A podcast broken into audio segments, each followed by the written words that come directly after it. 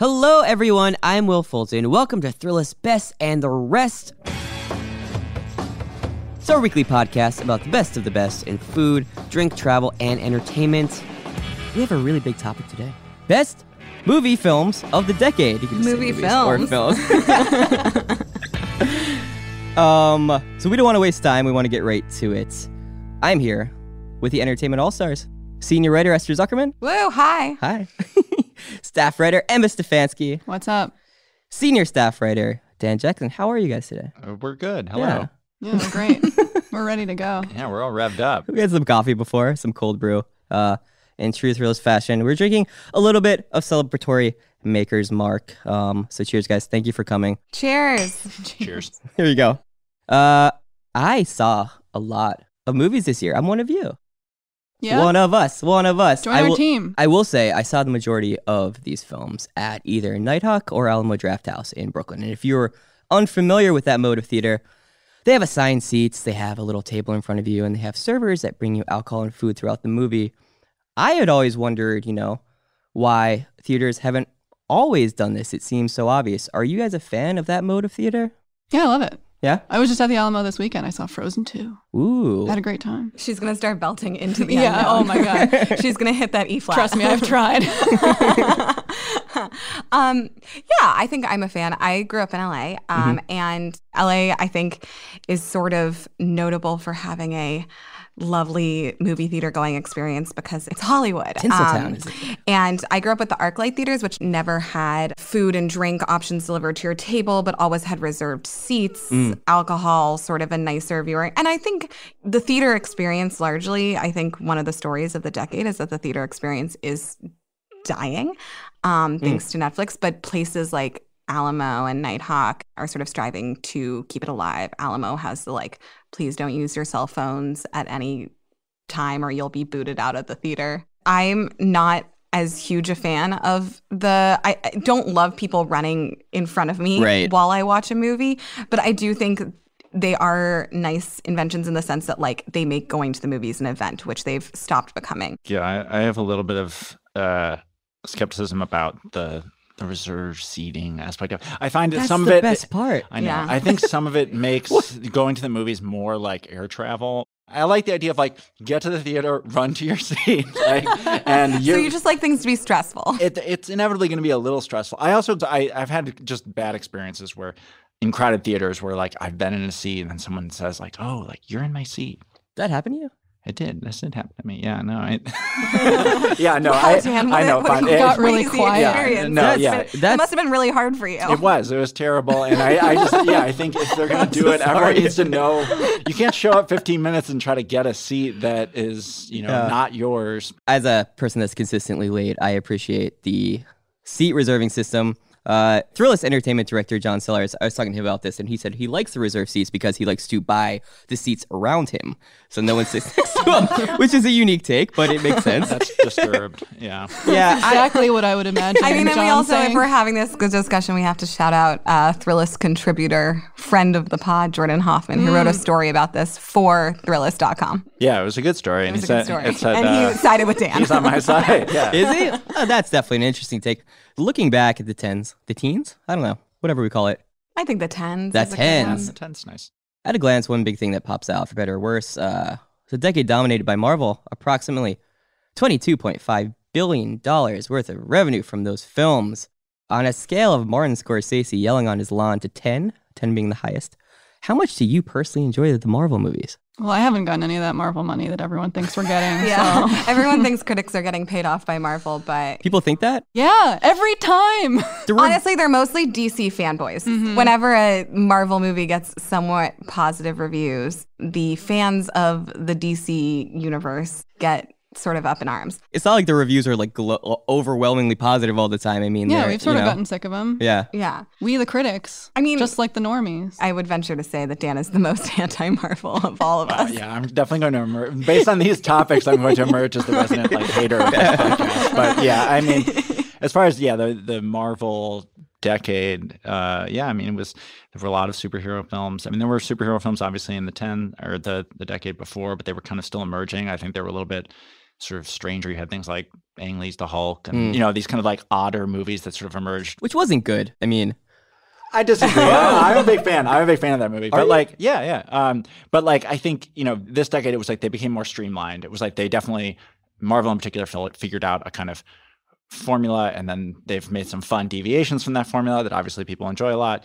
Um, but yeah, they've definitely kind of figured out how they're going to make these things going forward. Um, and yeah, it sh- shows very few signs of people getting tired of them. I, I sort of think of this as the Disney decade. It was sort of the decade where Disney bought everything. sure. um, and figured out a way to sort of make themselves an unstoppable money making force. A lot of credit behind that goes to Kevin Feige, who had what I think you have to admit, whether or not you like these movies or not, is a sort of brilliant idea and a brilliant strategy. Because essentially, when the Avengers came out in 2012, everyone realized if I want to be participate in this cultural conversation at all, I have to see every one of these films in order to get what's happening in the next one. I also think like it's important to note that like as successful as Disney and Marvel was, many other cultural properties tried to follow suit and most of them failed. I mean, the DC movies ended up making a lot of money, but they were sort of seen as largely pieces of shit except when they sort of stood on their own like Wonder Woman or Aquaman Sure. or something that sort of got weird and fun. Do you have a favorite Marvel movie? For me, uh, it's Thor Ragnarok, and it's not even close. It's a great movie. It's really the most enjoyable one. Dan, what do you think? Um, I would say Black Panther is Sure. probably my Mm. favorite Most one. definitely, I think that's definitely. the one that um, you know, plays the most like a movie and has kind of some really interesting, fun performances. Definitely I like Iron Man. original. Number one. Yeah, So good. not this decade though, right? Yeah, I think it was what 2008, 2008. yeah. I missed it. I'm gonna go with Black Panther too. Yeah, Yeah. safe choice, easy choice. That's my goal, just to be easy. My initials. Oh yeah. Speaking of easy, Netflix streaming. I'm torn. I do genuinely like the ease of being able to go. Like you know, I think that recently Marriage Story came out. It seemed like everyone I knew watched it in the same weekend, Yeah. and I like that. But And I, everyone had a lot of bad opinions. Oh my god. we won't even talk about that. Everyone was fighting. Everyone got divorced. but that also is fun because you know you feel like you're you're you're in a moment, and I feel like Netflix facilitates that. But I am someone that does love to go to the movie theater. Um, do you think that there is a place for streaming and for theaters? Do you think they can coexist peacefully, or do you think that has to budge somewhere? That something has to give? It is interesting that like now with Marriage Story and I guess with Bird Box, Netflix has almost sort of replicated like everyone going to see the same thing on like quote unquote opening weekend. Sure. Mhm. Um, which is weird. And I guess it's the kind of thing where like if you can do it in the comfort of your own home, like it's that much easier than for everyone to be able to see this stuff. And I get like the whole argument for streaming, which is like making it easier to get stuff out there to everyone. But I Mhm. guess the argument against that with Netflix is like they rarely market the stuff that they have that's not like a guaranteed hit. Yeah, I mean, I think it's interesting to see how much it's changed between these two years. Because, like, last year they had Roma, a critically lauded, I think, beautiful film. Yeah. They did a similar release as they did for Marriage Story and The Irishman, didn't generate the same sort of conversation. That's for many reasons. It's a black and white film Yeah. that is entirely in Spanish. So it's not going to generate the same conversation as a Martin Scorsese movie or a Noah Baumbach movie starring Adam Driver and Scarlett Johansson. Um, but it does seem like this year they're sort of inching towards a more perfect model because you also see they did these sort of stunty theatrical runs for The Irishman and for Marriage Story. So it does seem like they're sort of inching to a more perfect union. I mean, I think Netflix has both funded these projects from, you know, brilliant directors that they wouldn't have gotten the money to make otherwise, and they are somehow keeping cinema live in that way. On the other hand, I think like the majority of Netflix's film output is not up to par. yeah, I was gonna say, yeah. It's. So I mean, it's like- is- it's funny to think about. Like, you know, I guess uh, Beasts of No Nation came out in 2015, Yeah. and that was kind of the first Netflix original, which was also positioned kind of as an awardsy movie. Um, they've definitely in the last year, it seems like, sort of released two movies that have kind of perfected that, you know, way of gaining a lot of social media conversation, a lot of critical attention around Which would be Irishman and Marriage Story. Sure. But yeah, I mean, in general, I think Esther's right that they release so much, and a lot of it is not that. And but also, like a lot of people watch those movies. Um, I've watched way too many of them. the bad ones. Speaking personally, Yeah. yeah, um, yeah. um, and I think uh, we're in an, an era now of there's kind of like a bounty. There's it's a plentiful Netflix time. They have tons of cash. They're just funding things. They're greenlighting things. Uh, you know, I don't know if they're going to be able to keep that rate of productivity going. Sure. I mean, I think generally, like another sort of Netflix problem is like without the sexual connotations, it's sort of like the Netflix and chill idea. We're not which talking. is what Esther? Sorry, okay. I don't mean, and I don't mean Netflix and chill, like come over to Netflix and then, you know, we'll make out or whatever, you know. I mean Netflix and chill in the sense of like more like, yeah, you're sort of vegging out and Yeah, watching very Netflix. It's not like, committed viewing. It's Yeah, not- exactly. It's not really like an active viewing. And it's interesting sort of seeing that applied to something like Irishman or Marriage Story that is not a bird box or something sillier. fractured. Yeah. sure, I'm no. just start naming Netflix I movies that no I- one will know. I really wanted to see uh, Irishman in the theater because I knew that I like would not be able to pay attention to it. Like given like how long it was and everything, like I, it's great. I really loved it, but I knew that like I needed to be sat down in a seat and like forced to sort of watch everything that happened. What do you want to know? You want to know if I did it or not? And that's why I prefer to see movies in the theater because I get distracted very easily. Yeah. I saw The Irishman in the theater at Nitehawk actually, and I ordered two separate meals during the time. it's Terrible. true. It's really true. okay, uh, we're gonna take a quick break, and we'll be right back with some categories about the best of the best of the past decade. We'll be right back. Uh, okay, so first up, actor of the decade. That's a non-gender term. My pick overall, I'll go first here, is Amy Adams. Um, by my count, she's been in 17 films this decade. Wow. Nominated for four Oscars The Fighter, The Master, American Hustle, and Vice. Uh, all great performances. She stood out to me specifically because I feel like she consistently steals the show from, especially mostly male cast members. It's usually Christian Bale she's stealing the show from. And it seems like she does it effortlessly. Aside from the movies I mentioned, um, she's been in The Muppets in 2011, where she was singing and dancing. She's led movies like Arrival, which I love. Um, even something weird like Nocturnal Animals. Um, weird, wild, and fun. I like it. You're laughing. you hate it? Totally forgot about that movie. I did not, Not- like it. yeah, But, Nocturnal yeah. well, I do think that um, she's obviously a movie star and she has this grace and gravitas about her, but I feel like she's a real person. And when I watch her, I'm never like, that's Amy Adams. I'm like, that is whoever she's playing. And I, I really appreciate that. Emma, who is your actor of the decade? Uh, actually, as I was going through these, I realized that all of my picks are men. So sorry, women. about that. Classic Emma. Emma hates him. Yeah. Oh no, I'm gonna get canceled. Uh, Cancel Emma. I got, it's got to happen one day. Uh, my pick is is Adam Driver because I think we've sort of watched him in this decade in particular become like as famous as he is.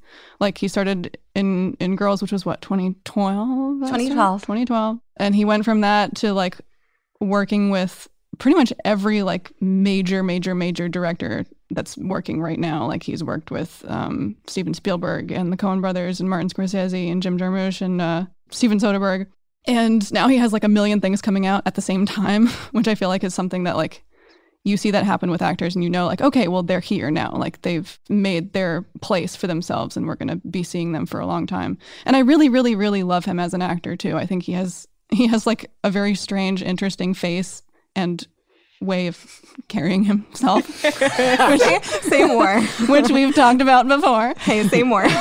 Go further. i gotta i gotta stop anyone who follows me on social media knows how i feel about him uh, but And yeah for the I people think who don't. he's fascinating to look at Okay. and He to big. watch on screen He big. he's big Um, and I just I can't wait to see. He's one of those people who, like I cannot wait to see what he does next. And I really like. I feel like he's one of the last um sort of actors where I go see the movie because he's in it. cool. So that's my answer. Dan, what do you think? I'm, I found I struggled with this one of all the categories. I think because actors have, uh, you know, often they take a lot of roles, and a, a decade can kind of be a weird span of time. And Yeah. but uh, there were two in particular that I'm going to cheat a little and do two. But, I, but I'm going to I'm gonna do three. Well, okay, so Esther's gonna cheat more. I might as well do 12, I think. but like they were, but they're both in um, um, one of my favorite movies of the decade, which was um, Mad Max Fury Road. Yeah. and that would be uh, Charlize Theron and uh, Tom Hardy. totally, yeah. Charlize Theron was also in Prometheus, which I would say is the other my other favorite blockbuster Hell of this decade. Prometheus rules. Hello, Oliver.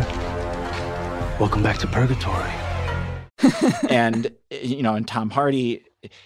I don't know. They they're both actors who, like uh, Emma was saying about Adam Driver, you because they're in, participating in something, you're going to go see it. Charlize Theron, in particular, like even when she's in movies that I don't know if they totally work, like something like Tully, which was a movie that I I love Tully. yeah, I, don't know, I had like mixed feelings about, but I thought she was incredible in it. Yeah. Even like you know this year's The Long Shot, she was really good in, and uh, even in movies that you maybe don't totally work, she's often really fascinating. And and I mean, Tom Hardy is uh, equally fascinating. He's even fascinating when what he's doing doesn't totally work. Sure. Um, which I think is a rare quality for an actor. I mean, in the previous decade, I didn't really know what to make of him. Like, I remember he was in Bronson in 2008, Yes. which was kind of a very bizarre movie that I remember being like, it's a Nicolas Winding Refn movie. And I was like, kind of like, I don't know how I feel about this. But then he was in Warrior. He was in Locke, which is a great movie where he talks about concrete and drives all the time. um, and, you know, he was in Mad Max Fury Road. And then he was in Venom, which is one of the fucking weirdest Right. Best movie superhero movies. decade. Yeah, one Sure. of the, one of the Eating the lobster. He's eating the lobster. He's doing the all the voices. I am here to fulfill Ra's al Ghul's destiny. Of course, in the Dark Knight Rises. Yeah, he's, yeah, he's, he's Yeah. in the Dark Knight Rises doing a, a weird Bane voice. Uh, it was- I- that was the worst Bane voice. he's got a whole bag of tricks that he's always pulling from, and that can be exhausting. I think um, for some people who don't find the bag of tricks kind of uh, entertaining, but Or endearing. yeah, or Yeah. endearing. I don't know. He's great. I love Tom Hardy. Yeah, totally.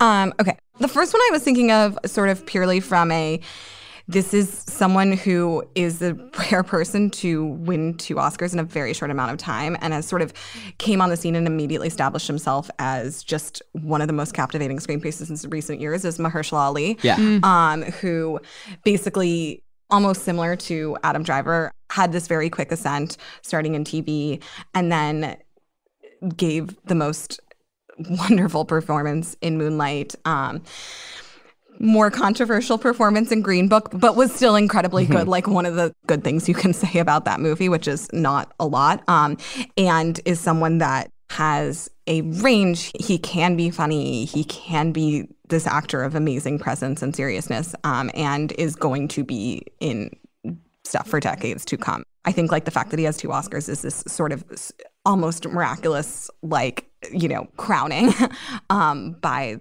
the Hollywood Academy, and especially in an era where Black actors still don't get the attention that they deserve, largely by these sort of governing boards of the industry. Um, the other one I was going to say, which is just a personal favorite, who is Saoirse Ronan, who we basically watched grow up over this decade. Like Yeah. you start, you think about like the beginning of the decade, she was the little girl in Hanna. Now You she's know. a little woman. Now she's a little. now she's still a Little woman.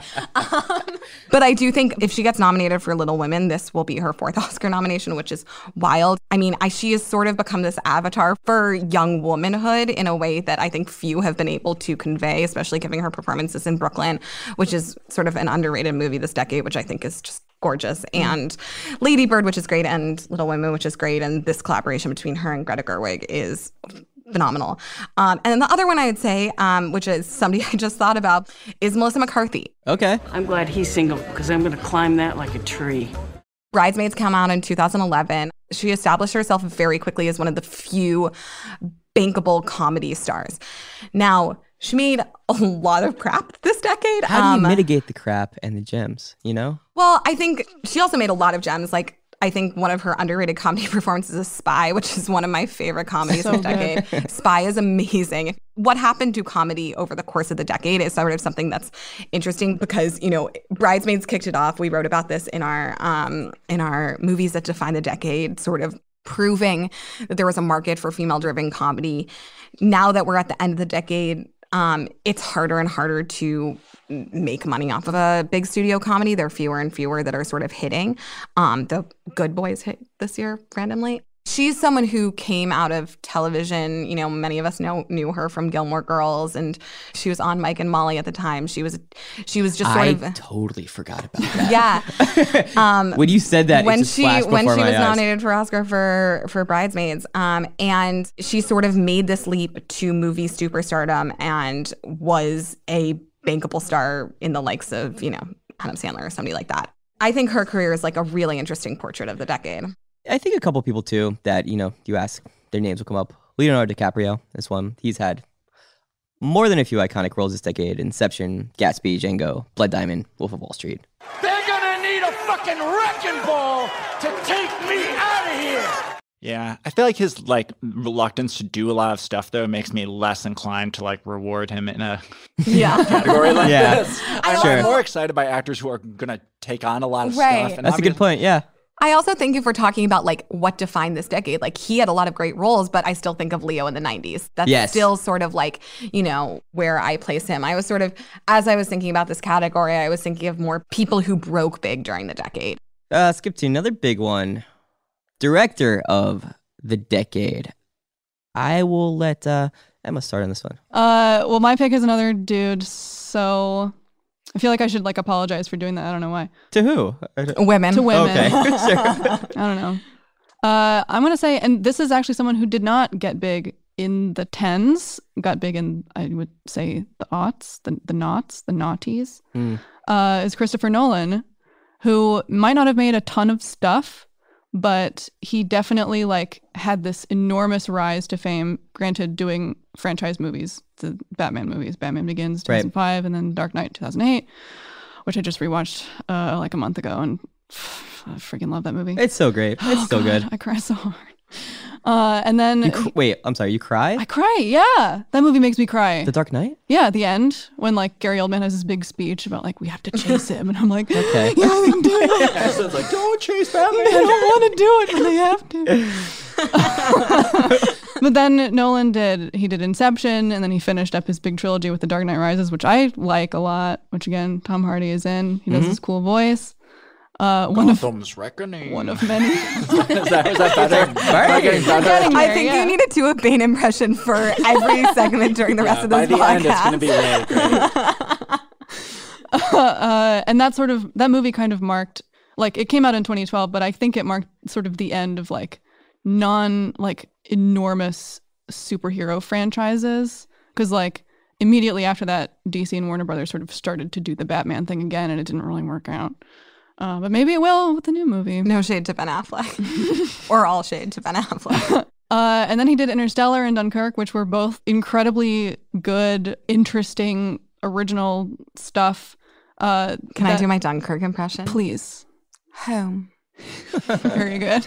I loved Interstellar. I I, It's I did. It's good. Yeah. I thought it the first time I saw it. I think I saw it like after I had heard like a bunch of buzz about it, and that was sort of when I was in my big like be a dick about sci-fi phase.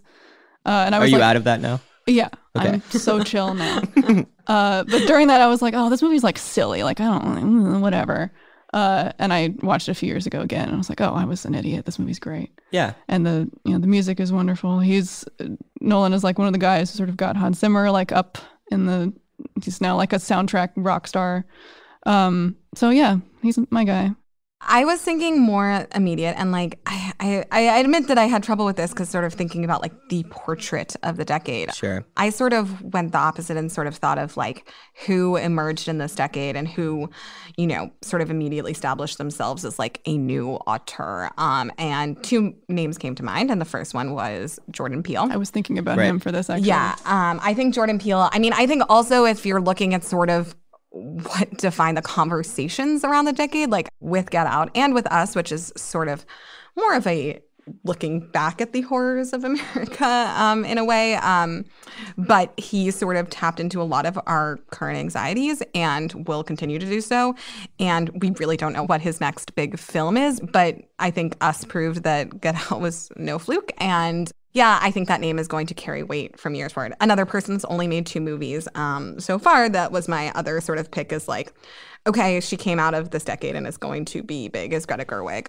She started the decade sort of collaborating with Noah Baumbach on these two, uh, co-writing these two films, Yeah. um, Frances Ha and Mistress America. And then she sort of came out of the gate swinging um, with Lady Bird. And again, sort of similar to the way Jordan Peele came out of the gate swinging with Get Out, and then us sort of backed that up, proving like, okay, he's sort of a, a new master at this craft. She did the same with Little Women, um, which is sort of a beau- beautiful, brilliant adaptation um, of a classic novel, and proved she could do something sort of, you know, in a period guise, something that was sort of bigger, more studio driven than um, Lady Bird. Uh, so I think those are two people um, who, if you're sort of looking ahead, are going to be as we move into the 2020s, will be continually making amazing films, and studios and um, financiers are looking at them to sort of be future voices. For my best director of the decade, I think I was thinking a lot about volume, which is probably not the best way to think about this. But part of me, The like, I- Netflix model. there yeah. are a lot of there are a lot of directors who I really love who made movies that I admire a ton. But maybe if if they only made, for example, like three movies, I'm a little bit like I was like, uh, is that enough? Is that how you think? I don't know. I, this is kind of how I think, which is sad. Um, but honestly, the, and the the filmmaker who ultimately I was I kind of wanted to shine a light on, I was thinking maybe some people will either, have either not heard of or aren't familiar with was um, Frederick Wiseman, who is a documentary Christ. filmmaker. Oh my God, Okay. Dan. And he's great. All right, And all right. So Frederick Wiseman is this director who is 89 years old, uh, which I could have chosen another 89 Rising star. which is Clint Eastwood, is Yeah. another 89 year old who has made a lot of films. But Frederick Wiseman directed a bunch of movies in the last 10 years that are like really fascinating and provide this like particularly at Berkeley, which is this movie about the college campus. Mm-hmm. So for people who don't know, he makes these movies that often involve going to a location, filming almost every aspect of some system, and then kind of editing it together in this documentary where there's often very few of the things that people associate with, I think, modern documentaries, like, you know, the voiceover or interviews or like, you know, graphics that explain things. I would say, like, particularly at a time when a lot of people have started to get more into documentary films because of Netflix and Hulu, I think people are more open to them. His films are still kind of jarring to some people because they lack a lot of the kind of like formal features of a more slick like documentary that you Sure. might watch now. Um, they're often very slow. They're often very long. One of them is about the New York Public Library. It's called Ex Libris, and it's incredible. Yeah. They're, they're really gripping. He made this movie last year called Monrovia, Indiana, which is really striking and sort of like haunting. And it's all about this town in Indiana. He follows all these different aspects of the town, and you meet different people, and they're just they're so unique and he's such like a singular artist and these movies are so engrossing and they've gotten really ambitious in the last 10 years and i don't know when i was thinking about like a filmmaker who just made a bunch of things that i was like these are great and there were a lot of them. Uh, he was the one that my brain kind of went to. I was like frederick wiseman. I was like great documentaries in the past but i also personally got into his films in this past decade and i've started watching them more of them. A lot of them are available on Kanopy. If people have a library card you can access Kanopy and stream them there. Um, yeah they're really good so Where would you start with him? I would start with one of the recent ones if someone's curious. I mean, like he made a movie called Boxing Gym, which is not as long, and it's about a boxing gym. I mean, this is one of the kind of fights you can't wait till the next Saturday to see. But Okay. you sort of you get a good taste of his style, and I don't know, they're very moving and thoughtful and fascinating. And they, if you want to know about systems and how America works and how capitalism works, I would say go watch a couple of Frederick Wiseman movies, and you might come away and be like, oh, that was really fascinating and different from what I expect from a documentary. Did he do um in Jackson Heights? Yes, Yeah, that's a good one. I saw that one. yeah, it's Great. great. Yeah. That's good. I I like you thought about quantity as well as quality. Um, so my pick is uh, Bong Joon Ho. He released four movies: Nice. Mother, Snowpiercer, Okja, and Parasite. Um, every one of those is just one word, so it's very easy for me to remember. That's a, no, but um, I think about those four movies, and after I saw each of them, I left the theater just thinking about it for weeks later. He, more than any other director, consistently surprised me, which I think is very valuable. Um, he might not define the decade, but he at least released enough movies for me to consider him my favorite. Yeah. He's great. Great. Okay. All right, so we're going to take a quick break. And when we get back, we're going to be talking about the best movie year of the decade. So stick around. Okay, so the best year for movies in the 2010s. I will start off. Uh, this is big time recency bias, but hear me out. 2019 has been a great year. It's been excellent. Can't argue with that. Yeah. I'm just gonna rattle off some movies: Little Women, Knives Out, Uncut Gems, The Lighthouse, Parasite, Booksmart, The Farewell, Once Upon a Time in Hollywood, The Irishman, Jojo Rabbit, Midsommar, and Beautiful Day in the Neighborhood. But I'm interested to see what you guys think, Dan. Was 2007 the year with No Country for Old Men and There Will Be Blood? Yeah. Yeah. So yeah, I think like a lot of people now think of that as the best year of the previous decade. Right. And it'll be interesting to see if a best year emerges five years from now when people start to think about this decade and with a little bit more perspective. Sure. If I had to make a call now, I don't always remember what's year to year. So I was wildly like Googling movies this year and like Mm-hmm. scrolling through Wikipedia articles trying to figure this out. And I think I would go with 2017. Okay. I just- That was my pick too. Okay, yeah, that, I think it's like there's just a it- it's a particular year where it's like there's Get Out, um, you know, like Lost City of Z, uh, Good Time. There's also just a bunch of like movies that in different genres that really hit Yeah. in different ways, like Girls Trip, Logan Lucky, um, Brawl in Cell Block 99, which is a movie that I like a lot. It's very weird. Um, or even like just fascinating experiments, like you know, like Mother. These movies that were very divisive and kind of came out, and there was a lot of either debate or conversation about. It. Also, Phantom Thread kind of ended the year, which was incredible. Yeah. Like any year, there were also bad movies that I'm not Yeah. naming right now, but it did feel like at a time when there was a lot of anxiety about uh, franchises, and like it was like all of a sudden there were all these kind of really strong, Yeah. singular new voices and new movies that kind of hit in an interesting way. It was actually 2017 was when Netflix went to Cannes, and you got Okja and the Meyerowitz stories, which were sort of the first signs that Netflix was interested in producing sort of prestige work. And both of those are like fantastic movies from people we've mentioned earlier on this podcast, Noah Baumbach and Bong Joon Ho. So I think it's sort of an interesting turning point in how movies are being distributed. Um, yeah, I agree with Dan. Um, I think 2017 is like a super strong year where a lot of defining talents came out of it. For me personally, like the movies that really stuck out when I thought about it were Call Me By Your Name, Lady Bird, Shape of Water, Dunkirk, Phantom Thread, which is probably one of my favorite movies of the decade. Um, yeah, F- Florida Project, it a ghost story. Um, yeah. so I don't know. I also went for 2017. I think it's just like a very strong year across the board. Well, Please disagree with us. I'm gonna go way back in time to 2015, Oh, whoa. right in the middle of the decade. I was sort of doing the same thing that Dan was doing, except on my like Letterboxd account. 2015 for me was actually like the year that I was getting into film writing, like writing about film as a job, and so I was paying more attention to stuff. Um, it's like funny to see like the shift. Like I've watched maybe 40 movies in like the early part of the decade, and then like 80 movies and like 100 and some movies like later on. Um, not to brag or anything. Six stats. That's why you should follow me in my my account. what is Letterboxd? It's like this thing you like log the movies that you see. I use it basically just because I forget everything that I Yeah, okay. watched, and I would like to be able to go back and be able to see what And I then liked. people write reviews on it. yeah, and they argue and they're mean to each other. I don't do Sounds that. great. Uh, but uh, for me, 2015 just had like banger after banger, and there were like weird like little things too. Like you get like your Blackhat, you get your World of Tomorrow, Tangerine, The Witch, Jupiter Ascending. I'm so glad we're talking about Jupiter Ascending and Blackhat. I might have to retroactively change my choice from 2017 to 2015 because I had forgotten that Jupiter Ascending and Blackhat came out Same in the year. same year. Yeah. What a glorious time. I create life!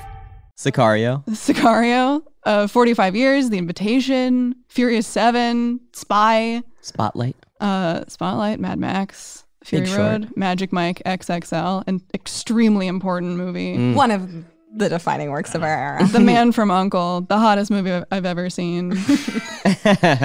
Carol at the end of the year. Yeah.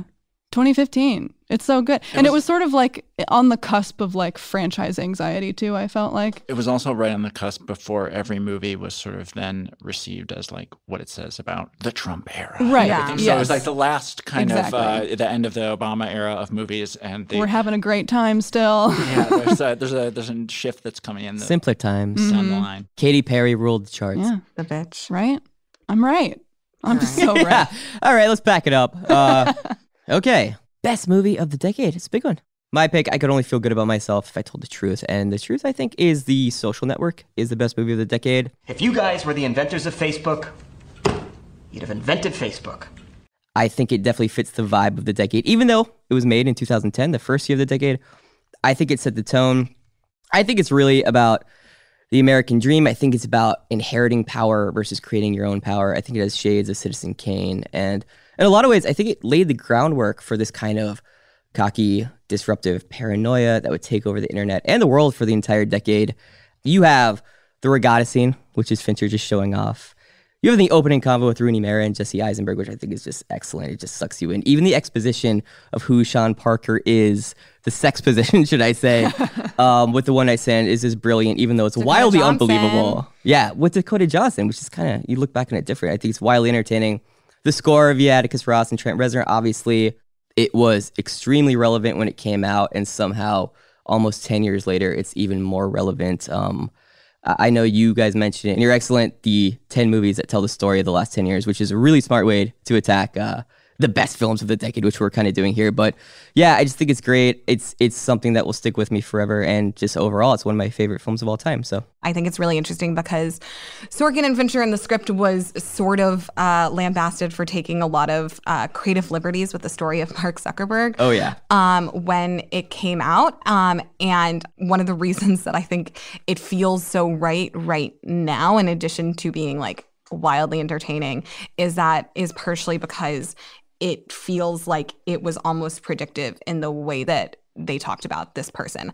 Um, and that sort of creating him to be a a lot of them was like eh, he wasn't that vindictive. Like he wasn't that you know obsessive. And it's like oh, if you look at sort of the path of facebook and the liberties that facebook has taken with privacy um, sort of right. I do remember a lot of people were you know writing about and talking about you know take it easy on Mark Zuckerberg. Yeah. but and now it's laughable, but it, that was definitely a thing that was happening. yeah i think that's a great pick um, Good job, Will. It's thanks, oh guys, thank you so much, um, Esther.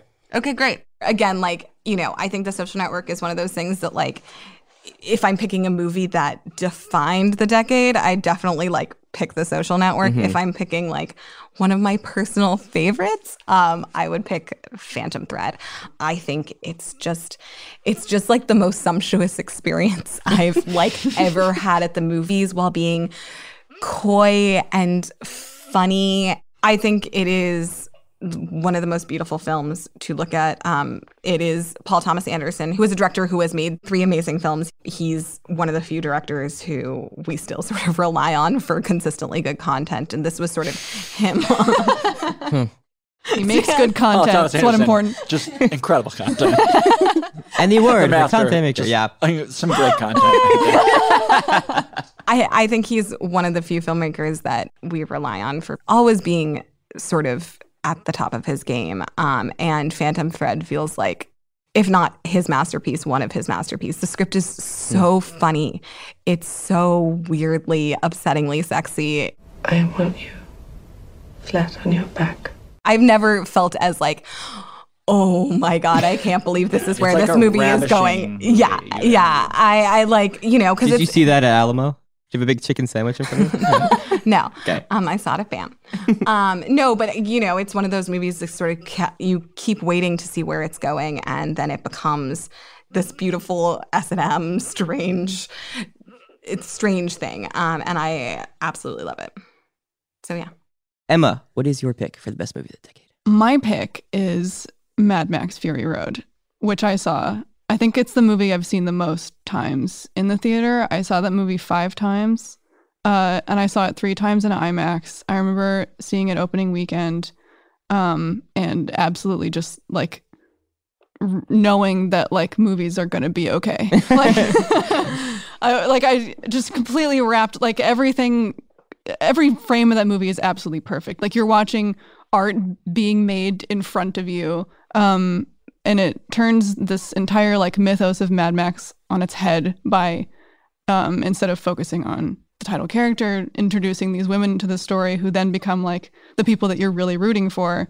Uh, and then there's the wonderful scene where uh, Tom Hardy acts as like a gun stabilizer for Charlize Theron, and it's just great. and it's completely crowd pleasing. It's a giant movie, and I just like I wanted to see it a bajillion times, and I almost did. it also has a guy playing the guitar that shoots uh, Yes, flames yeah, out of it. Right. Uh, and what's that his- shot Euphoria. is The so Yes, good. Yes. I recently I rewatched the movie just because you know I wanted to make sure I was right, and I am. Mm. Uh, and that shot is like this, in, the, this like big like pan, this big crane shot, and you go around and you see this like oh it's like a big car, okay, and it's got like stuff stacked on it, and then it like comes around, it's like oh they're amps, and there's a guy playing the guitar, and then he's playing the guitar, and then flames start shooting out of it. Yeah, it's fucking awesome. My mom, who still gets grossed out by thinking about Mortal Kombat, loves Mad Max Fury Yep. Road. I mean, it's it's just you could be 12, you could be 85, you Yeah, could be Clint Eastwood, and you would still love Mad Max. It's it's so Does enjoyable. Clint Eastwood love Mad Max? Oh, I bet he. We should ask him. Yeah, but we we should. should. have him on the podcast. Yeah. Uh, also, it's like very environmentally conscious, which I feel like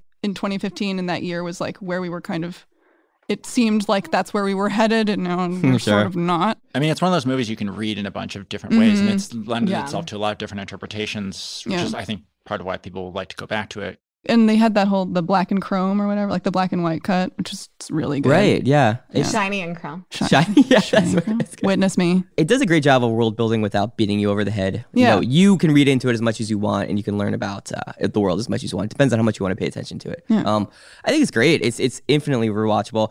I think the only reason I didn't pick it because like I kind of have to be in the mood to watch it. You know? hmm Well, you have to have like the right experience. too. Like you can't Sure. just watch it on your computer. What are yeah. you doing? Or your phone. phone. I do actually. I remember seeing. Uh, they had like a Comic Con trailer. I think in 2014 that they released, like the year before it came out. And I remember like I was on Tumblr at the time, and like people were Classic. talking about it. I was like, "What is this?" And I watched it. I'm like, "Oh my god, this looks so good!" And it's still one of the trailers that I watch all the time, just Yeah. because it, it's That great. and the social network trailer. Yes, I- Yeah. That the uh the uh kind of choir singing creep is so perfect. Oh, and the Mad Max soundtrack is so good. I could talk about that movie forever. I'm probably I should stop now because I Dan, My movie of the decade. your movie of the decade. Um, I also love Mad Max Fury Road. I love Phantom Thread. I love Social Network. These are all great picks. Um, I I think my pick. I was thinking just of a movie that meant a lot to me that I remember seeing it and having just kind of this incredible experience watching it, which was uh, The Tree of Life, the Mm. Terrence Malick movie, which is kind of from the beginning of the decade. And um, for people who maybe don't remember, it's you know kind of about a young boy growing up in Texas. Brad Pitt plays his father. Jessica Chastain plays the mother. Um, and it kind of moves throughout his life. And then it has obviously this kind of very cosmic component to it that people maybe don't remember as well. But it's just kind of like, you know, you see Sean Penn plays him later in life and it was directed by Terrence Malick, who obviously made Thin Red Line, Days of Heaven, some of these great, you know, movies from the past. And it was just kind of this like culmination of his style and his sensibility and all these kind of ideas that he had about faith and meaning and you know and it's just a rich movie that is has so many layers to it and it's just like so just rewarding and it's funny because i think like a lot of people really loved it when it came out and now like over the last decade he's continued to make films that maybe people aren't as excited about um i actually like a lot of those movies um but I what thi- what has he made recently? um, I mean, like he has a new movie called um, Hidden Life that's coming out. That's very, very It's good. really Um, good, yeah. But he also made this movie called Song to Song, which Mhm. was kind of set around the Austin music scene with um, Michael Fassbender and Rooney Mara, and you know, Knight of Cups, which was with Christian Bale, um, and the film To the Wonder with Ben Affleck. But yeah, I mean, and I think maybe the reputation of those movies or the way they were received has kind of like colored how people think about Tree of Life, maybe unfairly. I, Yeah. I was having a conversation about this with a friend recently, and he was like, "Yeah, um, it seems like if he had just made Tree of Life and gone away for a long time, like or died. like he something. did, Yeah. well, like after Days of Heaven, where he kind of like didn't make a bunch of films and it kind of grew in its reputation. Um, but I I kind of disagree. I like those. I like that he kept making movies. I mean, I don't know. He's incredibly talented. I Mm-hmm. really admire those movies, and Tree of Life is just one of those uh, experiences that's kind of this sublime, you know, film going experience that I'll remember forever. Where you're kind of just it's like seeing 2001: A Space Odyssey for the Mm. first time, where Yeah. you're just like, oh, I didn't know you could make movies like this, and the yeah, it's uh, it's great, and you know, even it's got a meme now where people say, "Mother, Father, you wrestle inside of me." So even this, uh, Yeah. you know, great movie, this like masterpiece, can still be kind of, uh, you know, corrupted Anything by the internet. Anything can internet. be a meme if yeah, you want it. anything can be a meme if Too you true. work hard enough. Yeah. There's also dinosaurs in Tree of Life too. Yeah, I like that. Oh, I forgot about the good dinosaur. yeah, Oh, there. there you go. I'm gonna retroactively change mine to cats w- after I see cats. yeah, full disclosure, Cats has not been released at the time of this recording, so Yeah, take all of our picks with a grain of salt because we haven't seen cats yet. they were, you know, I feel like four disparate, very good picks. Um, some other names that just come up on other publications that are doing things like this: Get Out, Moonlight, 12 Years a Slave, Holy Motors, Whiplash, Melancholia, Bridesmaids, Boyhood. All great films. Yeah, I the Boyhood is one I thought about in relation to Tree of Life. They're kind Mhm. of similar. Okay, good decade. Uh, I want to, for us, I want to close out looking forward to um, some predictions to the Roaring Twenties. As no, that's already taken to this new twenties. Esther, if you have a prediction for what film will be like in the twenties, something you'd like to see, a hot take, really whatever you want, because it's the end and no one's listening anymore. Uh, what do you think? Um, honestly, it's a very confusing time. I think um, that you know the next year is going to bring this wave of streaming services that I think are largely, um, you know, predicting the oversaturation of content for television, but also will have this impact on movies. Um, and you know, will the cinematic experience survive? And I think like yes, it will. It will be harder, and people have to sort of carve out their spots. But I do think like there's a lot of exciting things happening in film. Uh, I think, and I guess this goes back to my guilt at picking boy things for this podcast. I think we will be seeing a lot more female directors. I think there's like a very conscious shift now within the past maybe five years of like letting a woman have a shot at some bigger stuff. And I think it's like, it's partially because like Hollywood's sort of op- opening up to it more. And I think it's also partially because like studios are becoming a little bit more self conscious about like having women working for them, which I think is like, that's not really like the point. I don't want studios to hire more women just to hire more women, but I think it's a good thing nonetheless to do that. Um, so I think we're at, you know, sort of a turning point, or maybe we've passed the turning point. Maybe we're in in the, the good play the good stuff now. That's what I'm hoping for.